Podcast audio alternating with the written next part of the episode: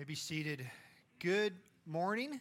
Uh, my name is Mike Hall. I'll go ahead and have the conversation for a lot of you right now. Oh, man, it's not Eric this morning. And, uh, well, we'll get out at eleven fifteen. That's the good news, right?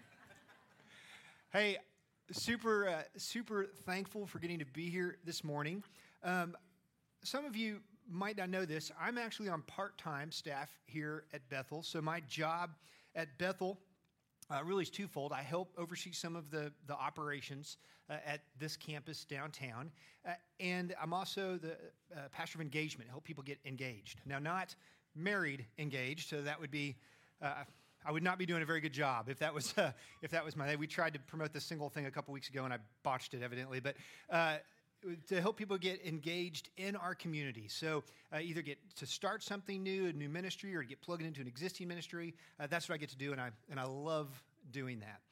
My other job, or the other stuff that I do, is really a bit of an entrepreneur. So I start things, kind of get them going, and then I sell them. And sometimes it works, and, and sometimes it doesn't. Right now, uh, currently I have a, a marketing company, and a lot of what we talk about in our company is what is our value proposition. That's the word we use. What value do we bring to the table for our customers? So they're going to pay us money, and we now have a value proposition. So we have to say, hey, this is how our product will help you save money, or this is how our service will give you better margins, or we'll be able to take something off your plate. We'll be able to make your life easier. We'll be able to make you happier in some kind of way, right? So that is our value proposition. Well, this morning, I have a value proposition for you. So I'm not going to ask for money. We already did that earlier on in the service. Uh, no. Uh, what I'm going to ask is for the next just little bit that you pay attention. Now, I know about twenty percent of you were already planning on that, but for the rest of you, that, that would be to lean in just to pay attention. And what I have to offer, the value proposition, is that you will learn an entire book of the Bible. We're going to go all the way through a full book. Now, before you get too panicky, it's the book of Jude, and it's a short book. Uh, it's not the shortest book in the Bible, but it's one of them. It's twenty-five verses. And if you have been a casual Bible reader and you've opened up the book of Jude in the past, you probably, or maybe you might have, gotten started, and you'd go through the introduction, and then you get to maybe verse six, seven, and you start going, what in the world are they talking about? And so, again, the value proposition is you will have a good understanding of what the book of Jude is about. The book of Jude uh, it was written by Jude, or Judah, as uh, he was pronounced, and he is one of Jesus' four brothers. He wrote to a, a Messianic Jewish community who were actually very well-versed in some of the Hebrew writings and scriptures, and pretty educated in that realm, which is why some of the text that he refers to might be, uh, well, might be something that we're not as familiar with as his readers would have been familiar with.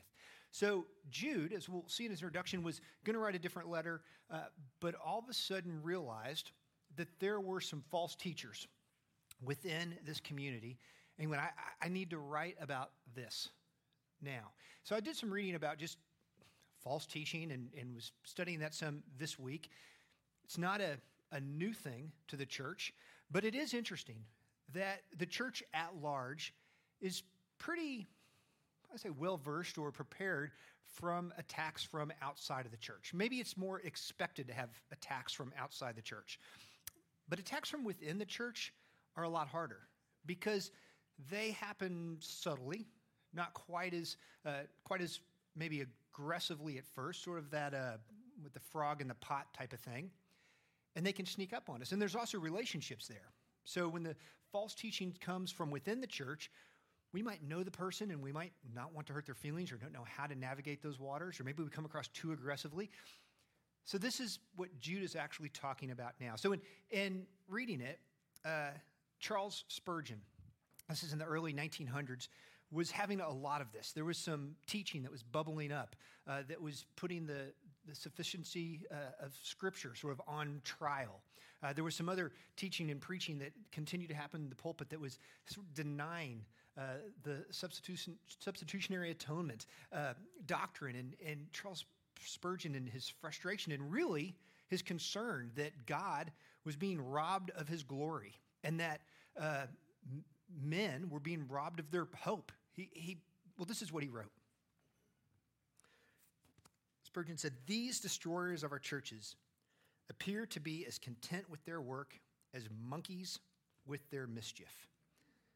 That which their fathers would have lamented, they rejoice in. Avowed atheists are not a tenth as dangerous as those preachers who scatter doubt and stab at the faith." Now, maybe, maybe you're like me and you like a good fight.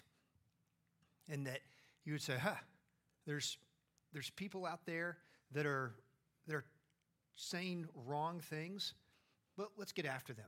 I mean, as a kid, I'd love to physically fight. Uh, but now, uh, well, maybe I'll fight with my words. I'll be able to figure out how to tear them down, how to say something so witty and clever that people will know that they're an idiot and that I'm real smart. And it would make sense that if you think this way, right? Every news source that we watch and listen to, that's what we do. Hey, that other side, they're stupid. They're dumb. Listen to how dumb they are. Hey, let me get louder. Let me get more aggressive. Let me show you how better we are. And that when we have opposition, that might be our default. But but Jude, he he's not looking for revenge. He's looking for redemption. He wants something better for these people, and he wants something better for the church. It actually reminded me, as I was thinking through this, of uh, of the first line of a song that I have been humming all week long. Hey, Jude, don't make it bad. Take a sad song and make it better. Remember, yeah, so I'm not going to be part of the worship tryouts next month. But it did make me think. What Jude's doing is, hey, don't make this bad. Take a sad song. Take something that's not working, and, and let's make it better. And how do we do that? Is we contend for the faith.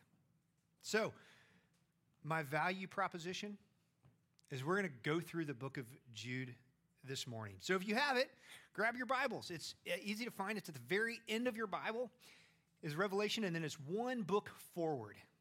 Now, the book of Jude, it's actually divided into three different sections. This first section is sort of an introduction and a charge. And then the second is the, the longer section. It's a, a big chunk of the book of the Bible. And it's a bunch of examples of warnings of uh, what's ha- happening here and what will happen if this is left untouched. And then the third is uh, what are we going to do about it? And sort of addresses back to the charge. So that's how the book is divided up. So let's start right here at the beginning in verse one. Jude, a servant of Jesus Christ and brother of James. So that is, Jude is one of Jesus' brothers along with James, Jesus' half-brother. To those who are called, so again, he's writing to Christians, beloved in God the Father and kept for Jesus Christ. May mercy, peace, and love be multiplied to you. So mercy, peace, and love. Jude, we'll see all throughout Scripture, loves threes. There's always a, a group of three. And maybe multiplied to you, not just added, but multiplied. This is not Uh, second grade math, this is fourth grade math, right? There was abundance. We want lots and lots of mercy, peace, and love. So then he writes, beloved, although I was very eager to write to you about our common salvation, I found it necessary to write appealing to you to contend for the faith that was once for all delivered to the saints. For certain people have crept in unnoticed who long ago were designated for this condemnation, ungodly people who pervert the grace of our God into sensuality and deny our only Master and Lord, Jesus Christ. So Jude was going to write a longer book about their shared salvation.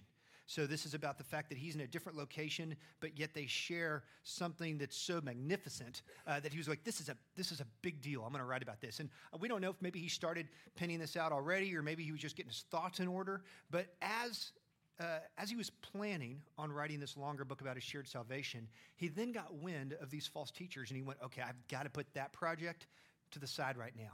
I have to deal with this, and I have to deal with it now. So much that, hey, look, I was going to do something kind of bigger, but no, this is important, and I need to deal with it, which is really a first lesson kind of thing that we see in this, that, hey, uh, immediately, if there's uh, false teaching, if there's something that's going on in, in our church, we've got to deal with it. This is not something to, to wait. So that's what he does. He writes there and he said, now here, here are the things that I'm seeing.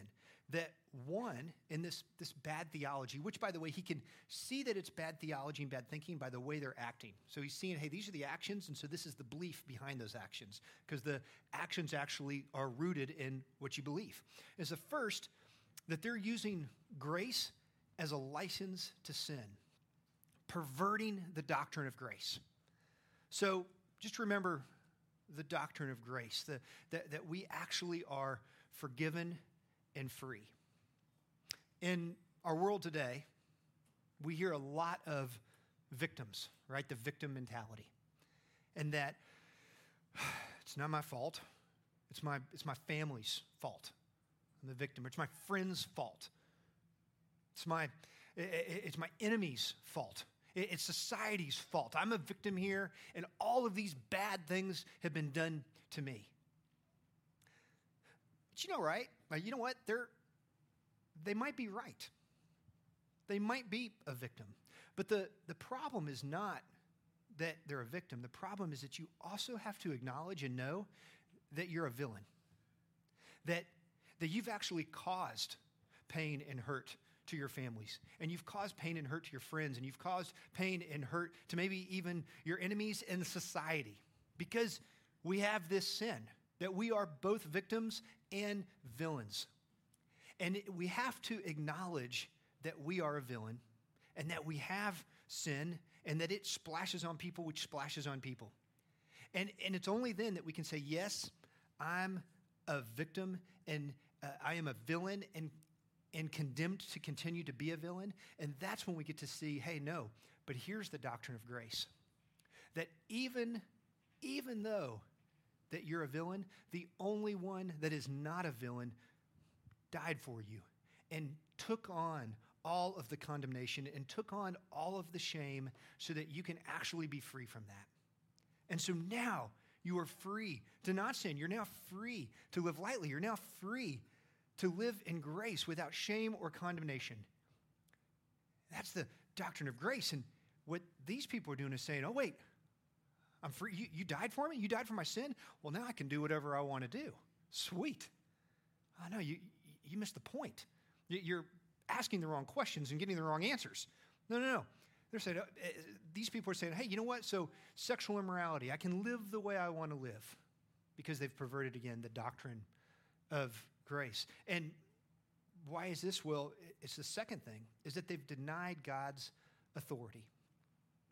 They said, hey, Jesus, is he really a big deal?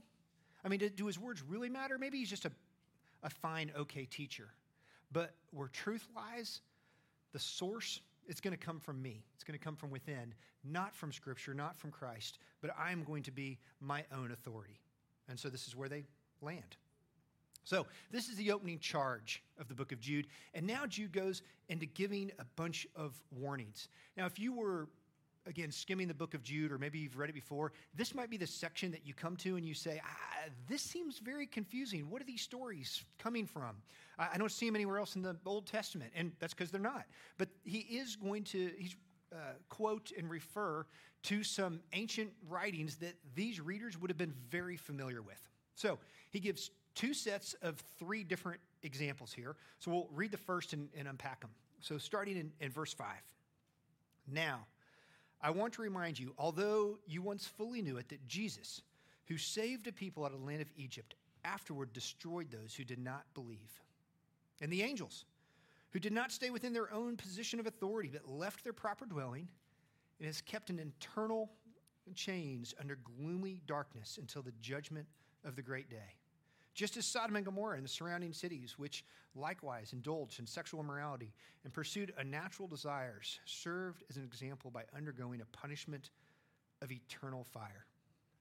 So we see three examples. First, Numbers fourteen, where uh, Israel is uh, having rebellion in the wilderness. And so God's saying, hey, you're going to have to stay in the wilderness. And then the second Um, is about some rebellious angels. This is actually from a Hebrew writing, uh, Book of Enoch, uh, the first Book of Enoch, uh, quoting or maybe reinterpreting uh, in a creative way Genesis six.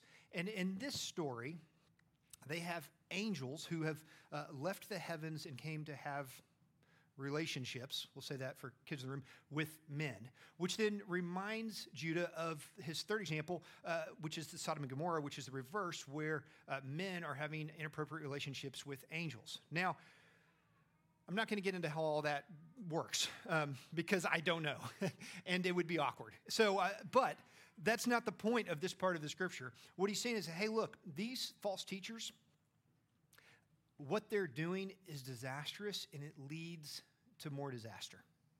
So I, he says in verse eight, yet in the like manner, these people also, relying on their dreams, defile the flesh, reject authority, and blaspheme the glory one. Now, do you notice what they're relying on here? They're, they're relying on their dreams. That's their source of authority. It's coming from within, which how often do we hear? Hey, just, just follow your heart. Go with your gut. Hey, don't, don't follow your heart. Follow Scripture. Follow what Jesus has for us. If we turn to other places for our authority, if we turn to our inward self, you know what? Maybe that feels good, feels like kind of empowering, but it's deceitful. And you will leave uh, unfulfilled and heading in the wrong direction. Then Judah gives us a, a bonus A bonus example. Um, and this is actually from a, another ancient writing, the Testament of Moses in verse nine. But when the archangel Michael contended with the devil, was disputing about the body of Moses, he did not presume to pronounce a blaspheming judge, judgment, but said, the Lord rebuke you. So here what uh, what Judah is talking through is it was, a, a again, about... Uh, kind of an interpretation of the book of Deuteronomy, and it's about Moses' body. But at the end of the day, what Judah is saying is, hey, the Lord rebuke. It is the Lord who has authority. Lord is the ultimate person and the ultimate uh, position and power of where our source of authority comes from. So then, uh, in verse ten, but these people blaspheme all that they do not understand, and they are destroyed by all that they, like re- unreasoning animals, understand instinctively, that their sin will destroy them. And so then Judah gives three more examples about uh, what happens if these false teachers are left unaddressed in verse eleven. Woe to them, for they walked in the way of Cain and abandoned themselves for the sake of gain to Balaam's error and perished in Korah's rebellion. So there's three examples here real quick. First was Cain, who murdered his brother and then went and uh, founded a city which was plagued by violence, right? That this is what happened when this was left undone, is that a whole city that created violence. And then second, uh, Balaam the sorcerer that tried to curse Israel, and that wasn't working, and so he stayed there and lured them all into idolatry. And then the third is uh, Korah, number sixteen, led a rebellion against Moses, which then led more destruction there. That his point here is, hey, these false teachers, if you don't address it, it's not going to go away. We can't just ignore it and hope that bygones be, got, be bygones. But instead, we have to say, hey, we've got to address it. This is going to multiply. This is going to explode.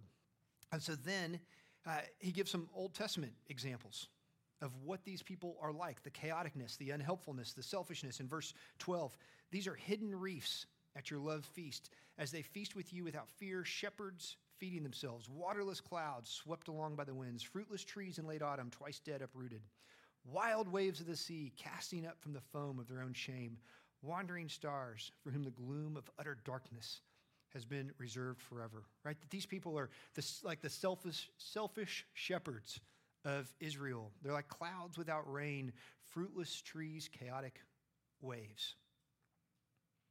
He's building the case. Hey, these false teachers, this is a big deal, and it's got to be dealt with. So then he gives just a couple of warnings. The first warning um, is again from that book of Enoch, which is actually uh, in chapter one quoting about six other Old Testament verses about judgment. So that's in verse fourteen.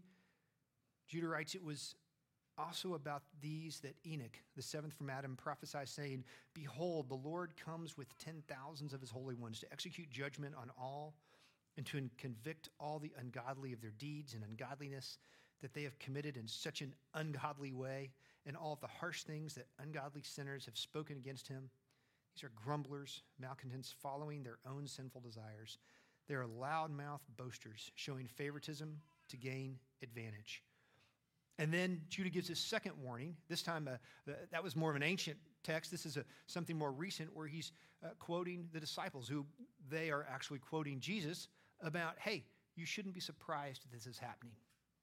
He writes, but you must remember, beloved. I love again that beloved. The predictions of our apostles of our Lord Jesus Christ. They said to you, in the last time there will be scoffers following their own ungodly passions. It is these who cause division, worldly people, devoid of the Spirit. Hmm. It is these that cause division. So, Judah then says, set the stage.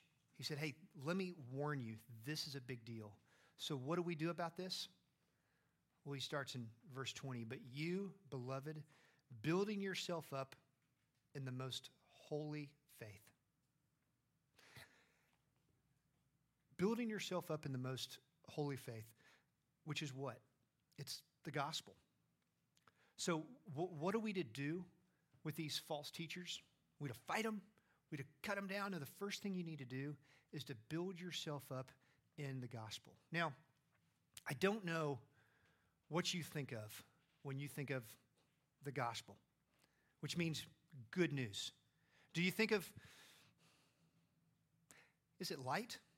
Is it good news to you when you think of the gospel? When you think of church, is that good news? When you think of Jesus, is it good news? Or when you think of Jesus, do you think, I'm not good enough?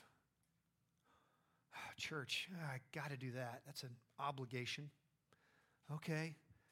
Oh, every time I think about religion and Jesus, I feel all the shame of all the things I've ever done. If that's what you think, when you think of the gospel, you know what? That doesn't sound like good news. That sounds like a burden. But Jesus goes, hey, my yoke, it's, it's easy. My burden, it's light. That the gospel is good news. And so that's the first part. If you have forgotten the good news of the gospel, if you've not realized or remembered, hey, this is good news, that's the first thing we have to do. Is we have to build ourselves up in the gospel. We have to build ourselves up in this good news, and we have to remind each other about it. That's how we do it. We need to talk about it. That's why when on Sunday morning we open up Scripture and we talk about the gospel, that's why we have community groups and life groups and Bible studies so that we can get in small groups of people and together remind each other, hey, this is the gospel. This is what we do. This is what we believe. And we can do it from a presentation standpoint, but then we also get to do it with people who know us and who love us and care about us. And we get to remind each other of the gospel. And then Judah continues, and praying in the Holy Spirit.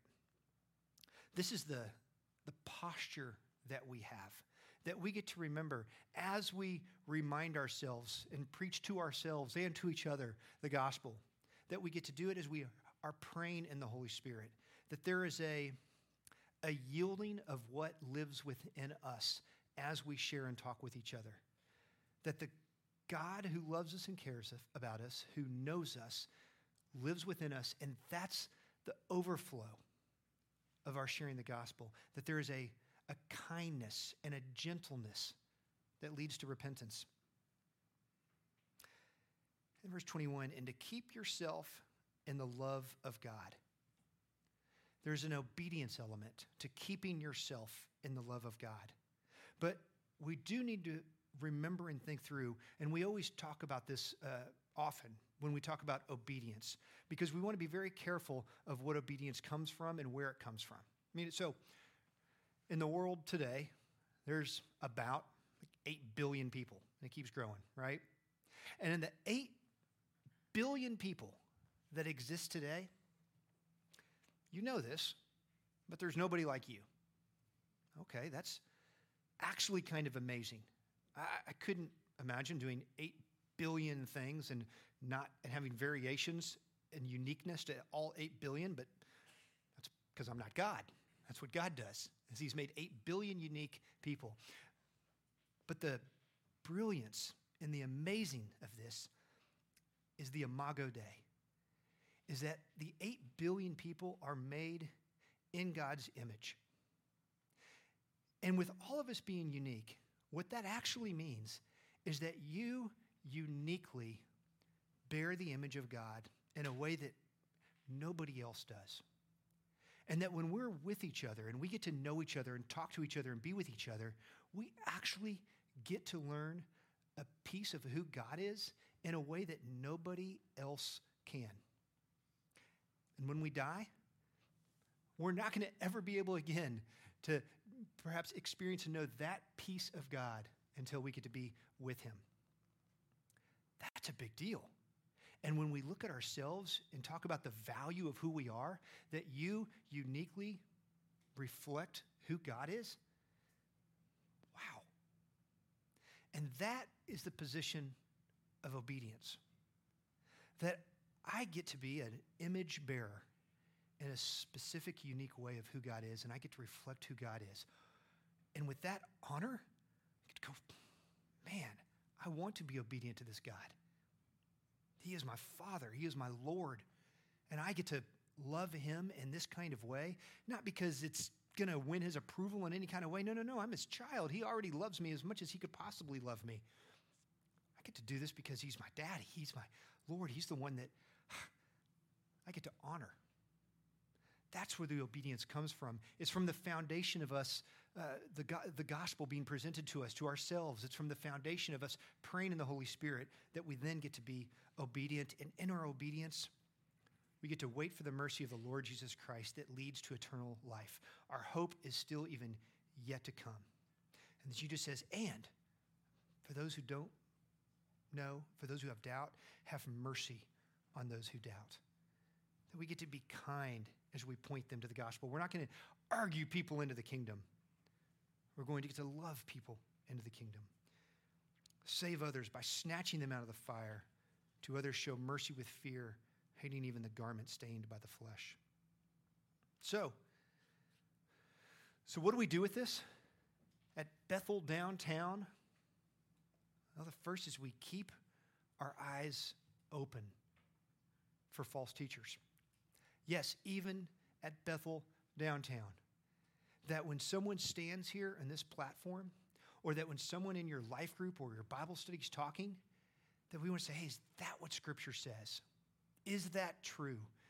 Because the Bible is the ultimate authority, not me, not Eric, not your life group leader or your Bible study leader, it's Scripture.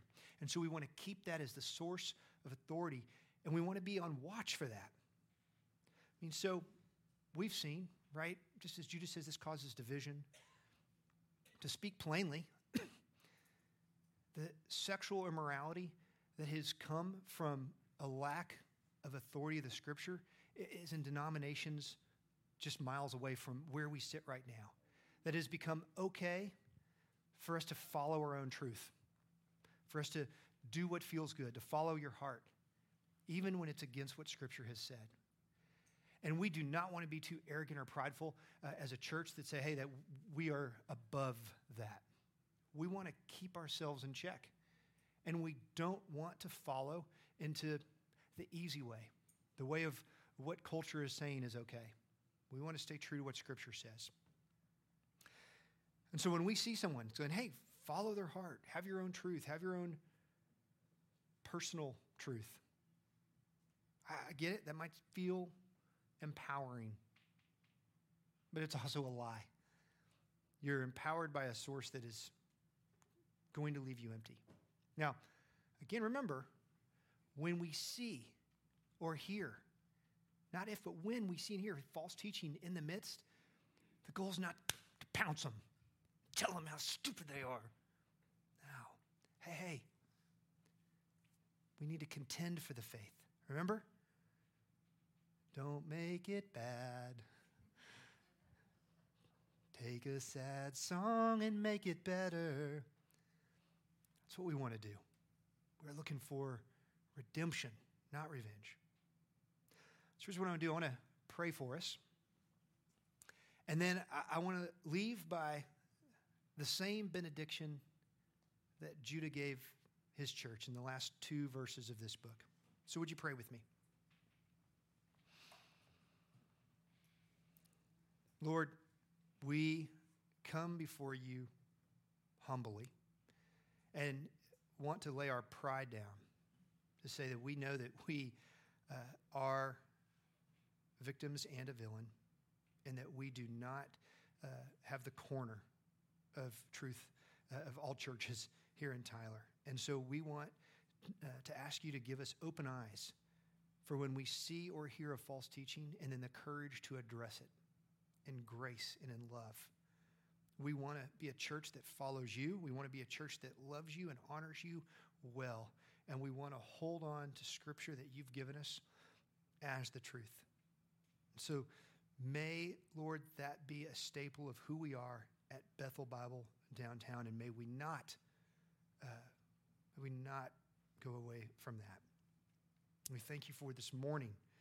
We pray for anyone that doesn't know you, that they would know you. They would know your grace. They would know your love. They would know your compassion, and that they would believe. We ask this in Christ's name we pray. Amen.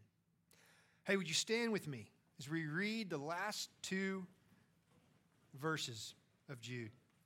Now, to him is able to keep you from stumbling and to present you blameless before the presence of his glory with great joy.